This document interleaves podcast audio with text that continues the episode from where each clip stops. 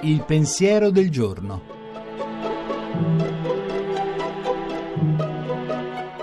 In studio padre Antonio Spadaro, direttore della Civiltà Cattolica.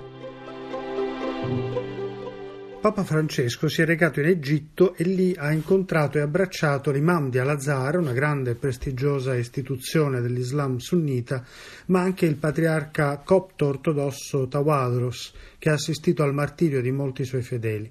Francesco ha incontrato spesso leaders cristiani non cattolici, ma anche altri leaders religiosi e politici. Quello che colpisce in molti casi è che il Papa gioca una partita al di fuori del campo. Si vede con chiarezza che a volte il Papa, avendo come complici alcuni dei suoi interlocutori, riesce a gettare la palla al di là del terreno di gioco, quello ordinario conosciuto. In tal modo costringe gli altri all'inseguimento per prendere la palla e per continuare a giocare. Alcuni col fiato corto si fermano, si lamentano, cercano di fermare il gioco. E invece no, il messaggio qui è che dobbiamo vivere una dimensione di futuro, di profezia, andare al di là del campo.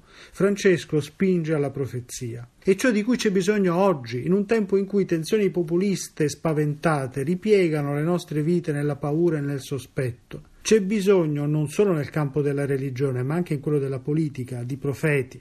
Se rimaniamo impantanati a gestire l'ordinario e il consolidato, non ne verremo mai fuori, resteremo chiusi nelle solite logiche. Ci vuole qualcuno che pensi al futuro, che guardi al futuro per vivere il presente in maniera diversa.